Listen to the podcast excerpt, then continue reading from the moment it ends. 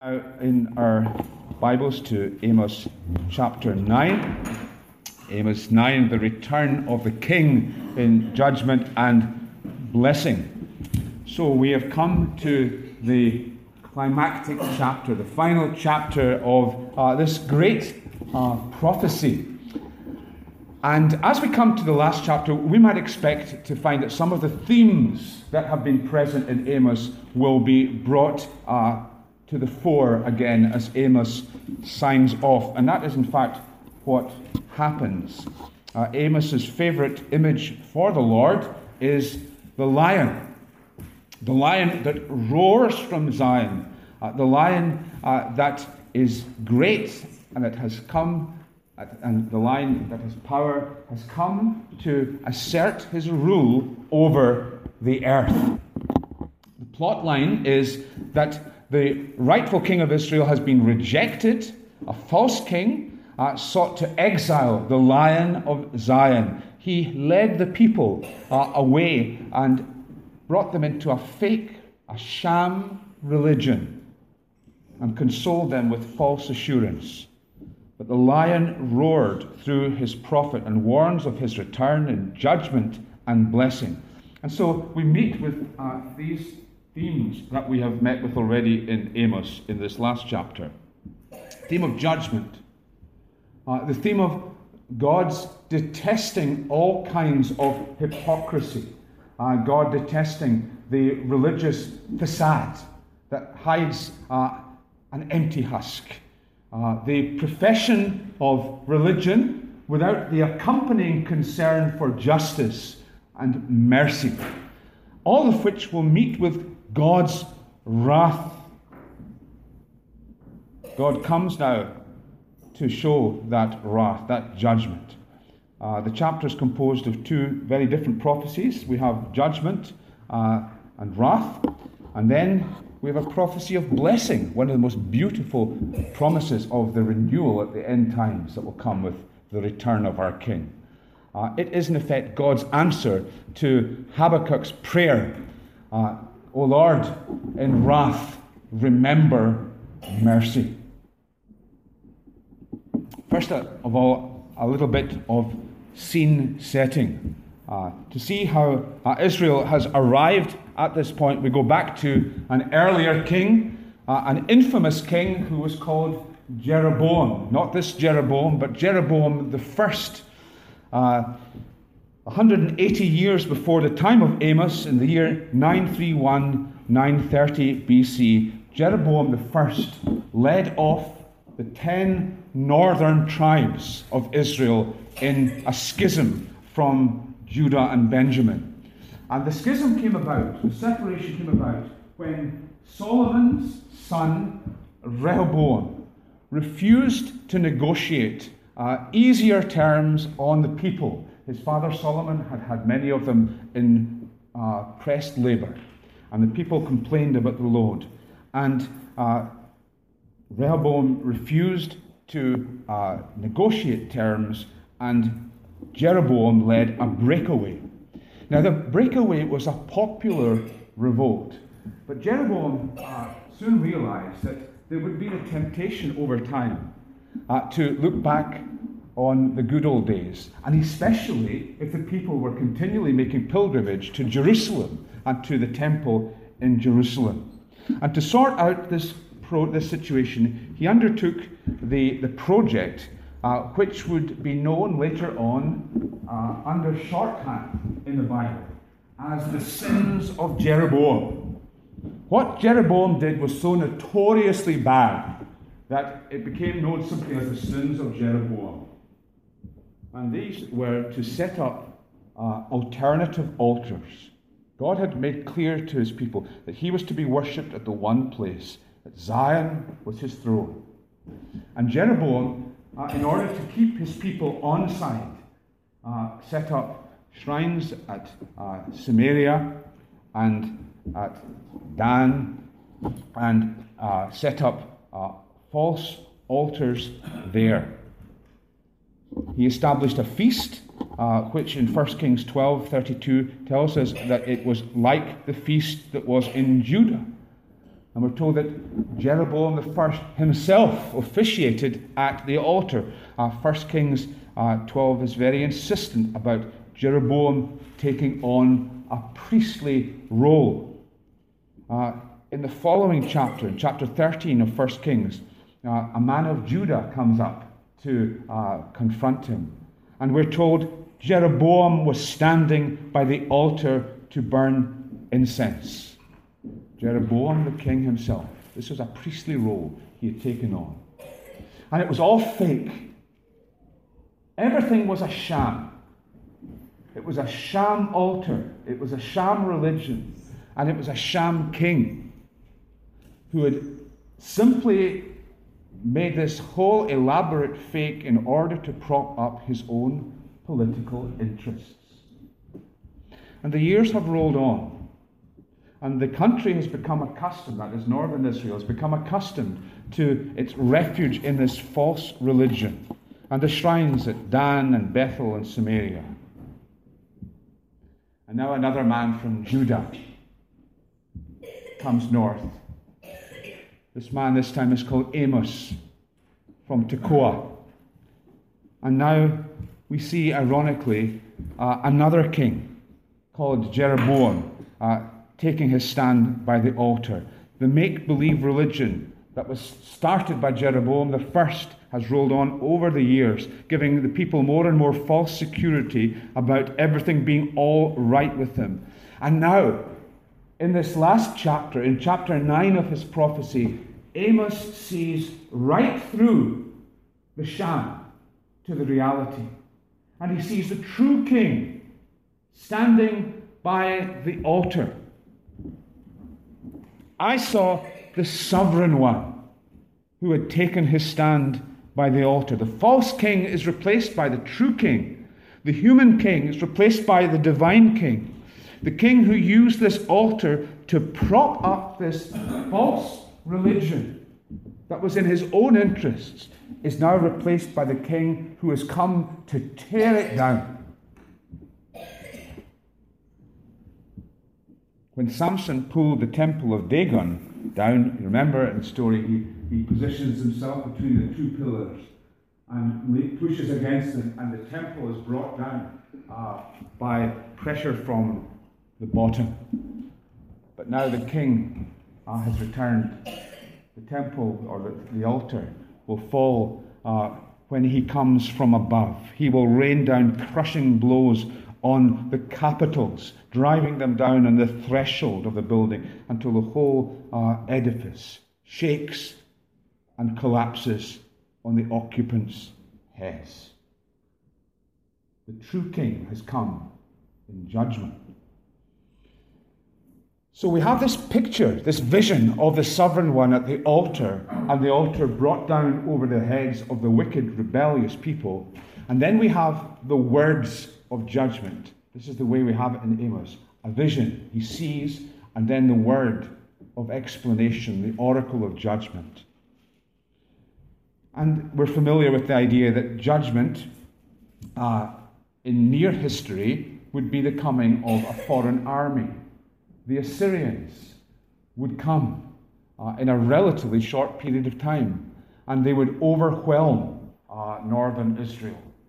And they would lead some of them away captive, and they would intermingle other captive races with them to produce what was later called the Samaritans. But it's also a picture, a limited picture of what it will be like when the king comes in judgment and his throne is set up and Christ divides the people into the lost and the saved. So what we have here is an insight into the dreadful aspect of the last day when Jesus comes. What will the judgment be like for those who are not saved? Well, Amos tells us that the wrath of God will be inescapable. There will be no way to escape God's judgment on that day. This is the great truth that's underlined in verses 2 to 4. Now, straight away, let us say that the great lie that unbelievers want to believe is that somehow they can escape judgment. One of the follies in this thinking is connected with the whole idea of assisted suicide. people take their lives to escape when life becomes unbearable, sometimes in the form of euthanasia because of physical or mental distress, or because the consequences of bad choices catch up with people. And they can't face these consequences. And there is this belief that suicide is a way out. It's the ultimate pain reliever. It brings, so they think, a nothingness, an end of all experience. So there's no anguish, no accounting, no punishment, escape from God's eternal judgment. Amos says, not at all. God will reach down into the very grave itself. There will be no escape through death from that judgment. Though they dig down to the depths of the grave, from there my hand will take them. Though they climb up to the heavens, from there I will bring them down. And these verses here, where God is seen to be everywhere, he's in the heavens, he's down in Sheol, he's on Mount Carmel, they bring Psalm 139 to mind, don't they? Psalm 139, the omnipresence of God. Where can I go that I will escape you? Psalmist says, no, you're everywhere. And for us as believers, when we sing Psalm 139, it's a psalm of great comfort. God is always with me. Tremendous thought. But for the unbeliever, it's a terrifying thought. That God is inescapable. They cannot flee from him. And even death cannot deliver them from the hand of God. Nor is there any military or political escape from God. In exile they are not safe. Though they are driven into exile by their enemies, there I will command the sword to slay them. God is sovereignly in control of foreign armies. They do his bidding, so that in exile his people will not escape judgment. There is no escape from the judge of all the earth. I will fix my eyes upon them for evil and not for good. So judgment's inescapable. And then we have a couple of verses which are a different literary form from the rest. They are poetry, verses 5 and 6. And we have these little hymn-like portions in Amos, or doxologies. And this is the third of them. And they give praise to some attribute of Almighty God. And here, the attribute of God that is worshipped is his mighty power. His mighty power. God is the great creator. And his creative power can come in either blessing or curse. It's like the sun comes in blessing or curse. The sun is a great blessing. We love the sun. It makes us feel good. We love the sunshine bathing in us. It creates vitamin D. It gives us healthy bodies. It lifts our spirits. But the sun also comes and it parches the ground. It dries out the crops. It brings skin cancer and so on. And so with God's creative power, he is the Lord Almighty who touches the earth and it melts. At the Exodus, his power is shown to his people for good. He parts the waters of the sea. But equally, he can call the waters of the sea to flood the land. And what Amos is saying is that God not only promises to judge, but he is able to fulfill the threat. He is the Almighty God, and he will come in power in judgment. The oracle of judgment carries on in verse 7, and this time the message is that Israel are not to think that because they are Israel, they will thereby escape. They are not in a special relationship with God simply because of nationality. Aren't you Israelites, not to me, the same as the Cushites, declares the Lord. Cush is Ethiopia, and for Israel, Ethiopia is an exotic land. It's far away. And they are no different, in a sense, to Ethiopia. They can't claim any special favor simply because they are Israelites. They were a chosen people because it was to them God had revealed himself. It was them that had been the receivers of the law of God. But the covenant was always that they were to have faith in God. It would be a commitment through faith that would bind them to God. We're not to think that in the Old Testament people were saved because they were ethnic Israelites, and in the New Testament people are saved because we've got faith in Jesus. People are saved by faith in the promises of God in old and new covenants.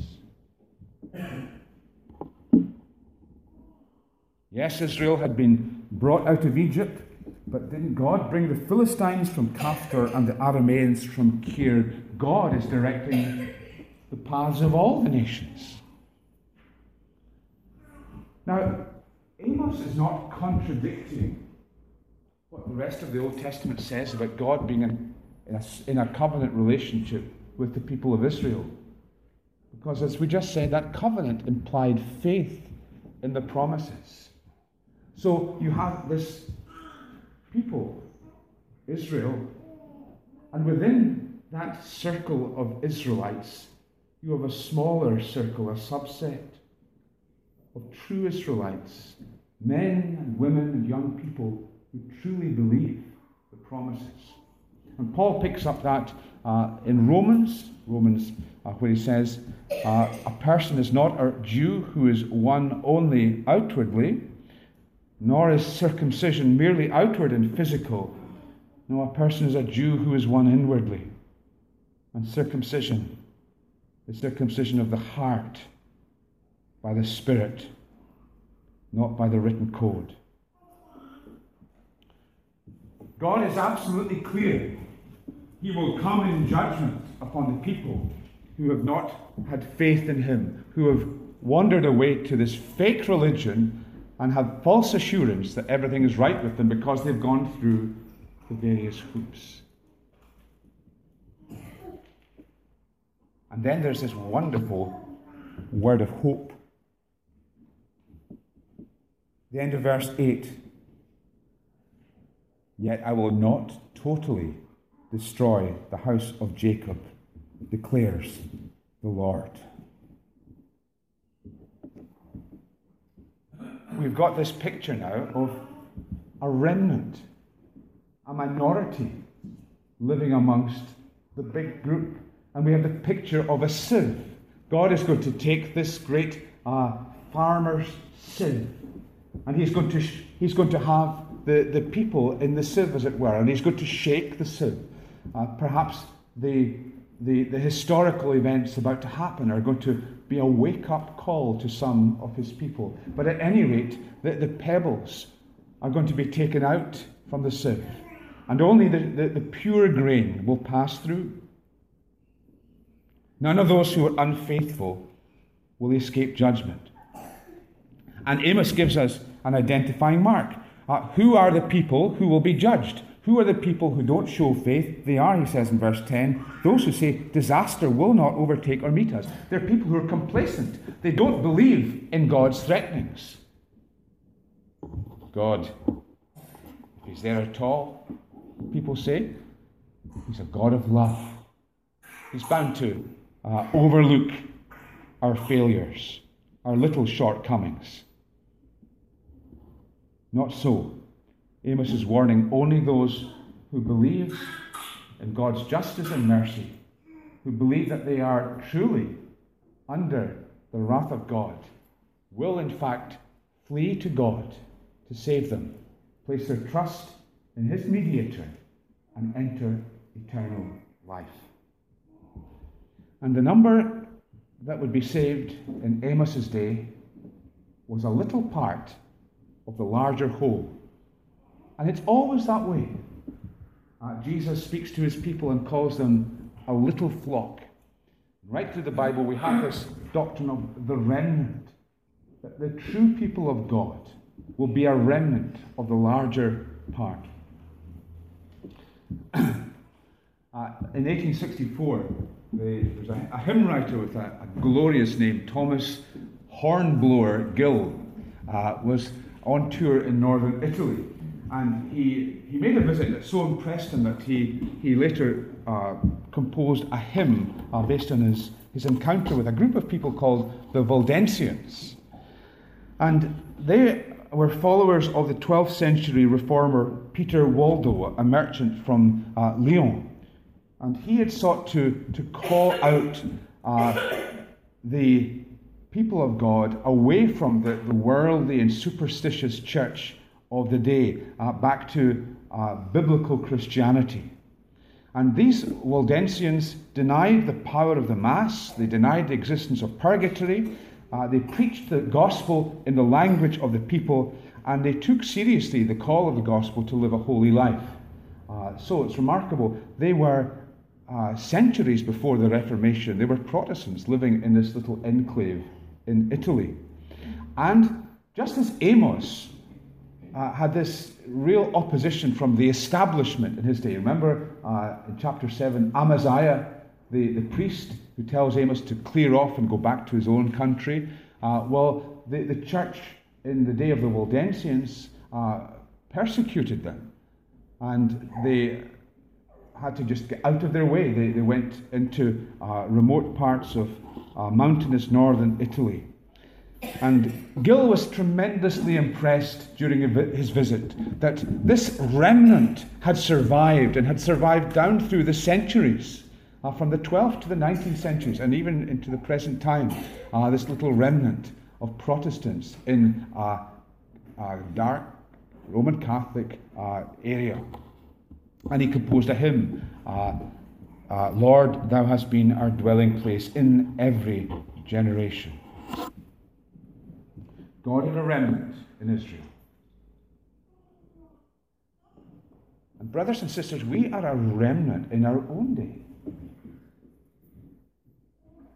Look, first of all, at the statistics. The statistics tell us that only 7 out of 100 people in Scotland will have been worshipping today.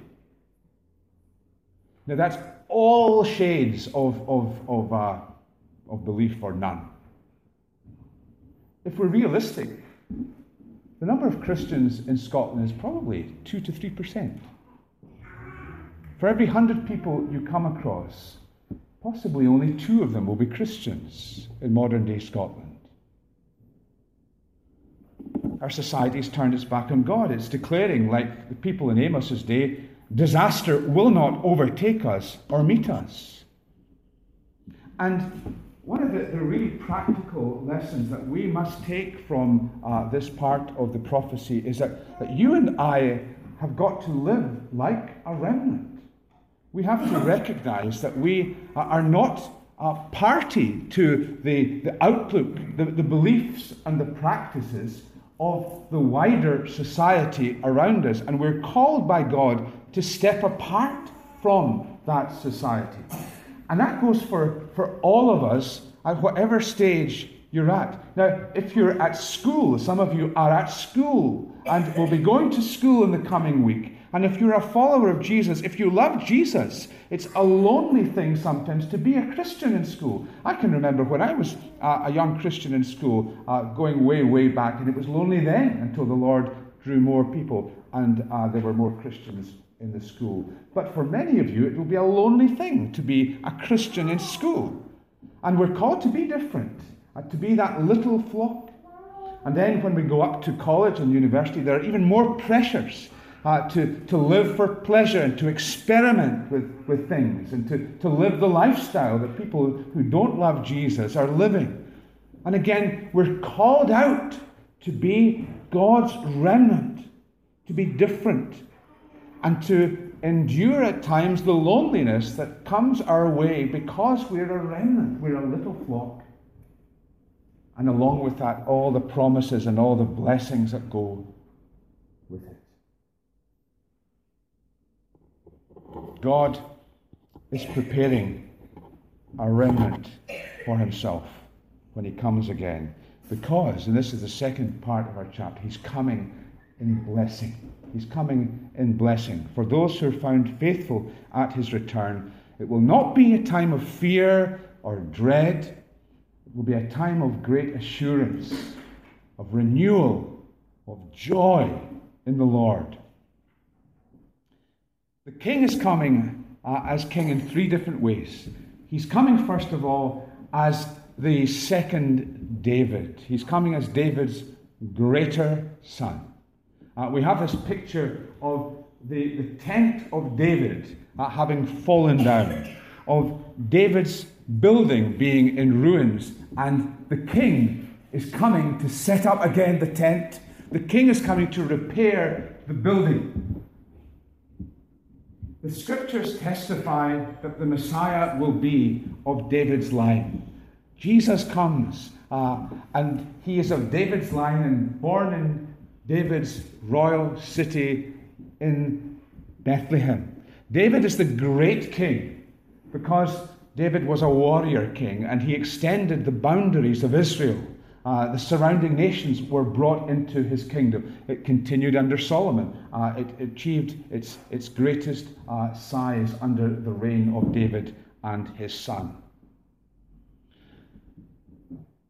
This king is the king who brings in the nations, not with a sword, but with the gospel. He's the Prince of Peace. And he brings in the Gentiles along with the Jews. And so we find this verse about David's tent being quoted in the Jerusalem Council when the brothers are brought a report by Barnabas and Paul about what God has been doing amongst the nations. God has been showing great miracles. People have been converted, unmistakably converted, brought to faith in Jesus as Messiah. And James, after hearing the report, gets up and quotes these verses from Amos. Brothers, he says, listen to me. Simon has described to us how God at first showed his concern by taking from the Gentiles a people for himself. The words of the prophets agree with this, as it is written, and it's Amos that he's referring to. After this I will return and rebuild David's fallen tent. Its ruins I will rebuild, and I will restore it that the remnant of men may seek the Lord. And all the Gentiles who bear my name, says the Lord, who does these things that have been known for ages.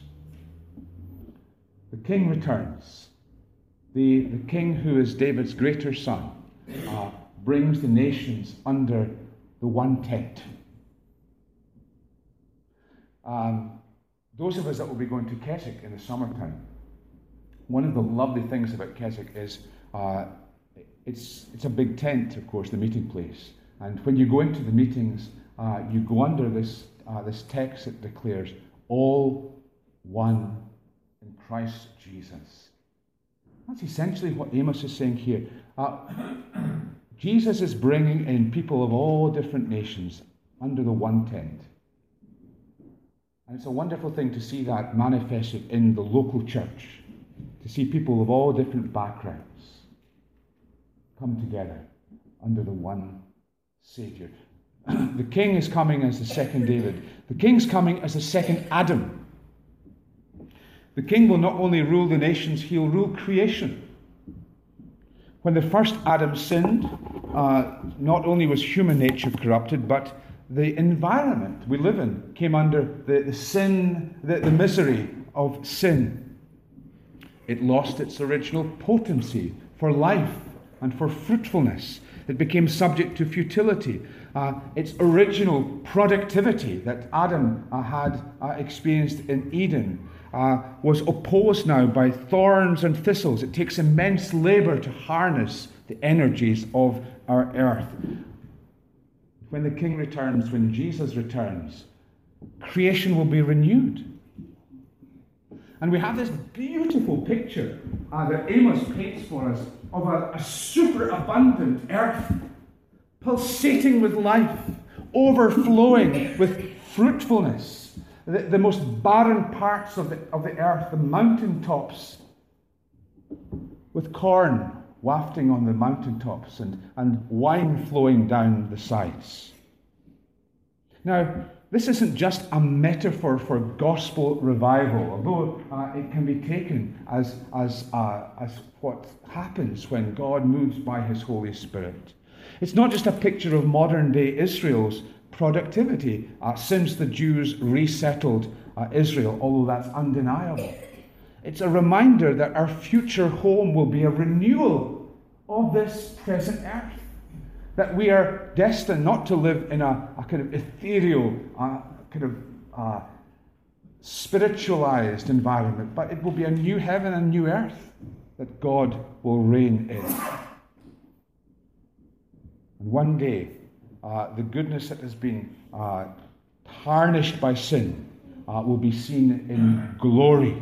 The creation will erupt with new life. It will be a place of unimaginable beauty and fertility and pleasure. Woe betide us to spiritualize away verses that speak of what God clearly promises in, not least, the New Testament. William Cowper, the poet, has a lovely poem, The Task, that describes what Amos has here. This is what he says. The groans of nature in this nether world, which heaven has heard for ages, have an end, foretold by prophets and by poets sung, whose fire was kindled at the prophet's lamp. The time of rest, the promised Sabbath comes.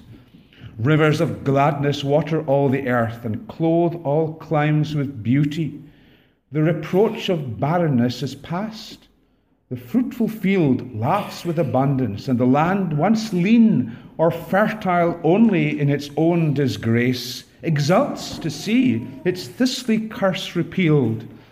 The various seasons woven into one, and that one season an eternal spring. The garden fears no blight, and needs no fence, for there is none to covet. All are full. The lion and the leopard and the bear graze with the fearless flocks. One song employs all nations, and all cry, "Worthy the Lamb, for he was slain for us." The dwellers in the vales and on the rocks shout to each other, and the mountain tops from distant mountains catch the flying joy, till nation after nation is taught the strain.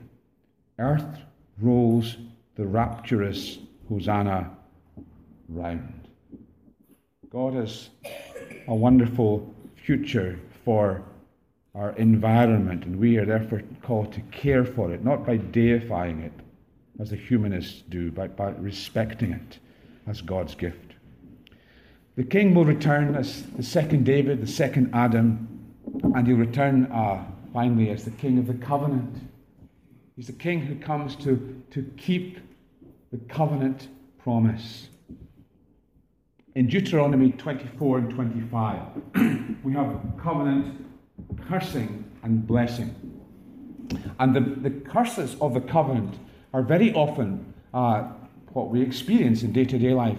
We do not enter into the fruit of our labors. There's a futility to life. Everything seems so pointless.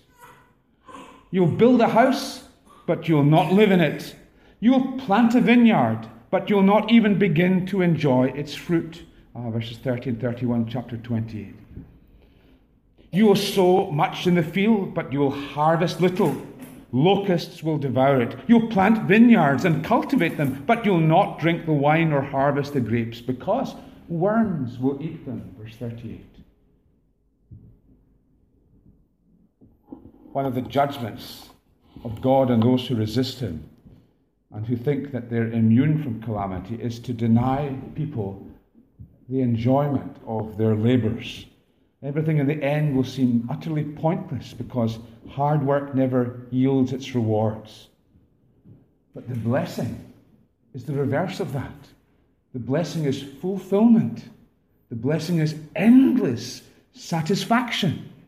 And so we close with this picture of not just a renewed creation, but a people in the land. A people who are ever blessed because they are settled. God has placed them down, and they are in a settled, assured enjoyment of all of his blessings. The ones who enjoy this are those who have fled to Jesus for safety.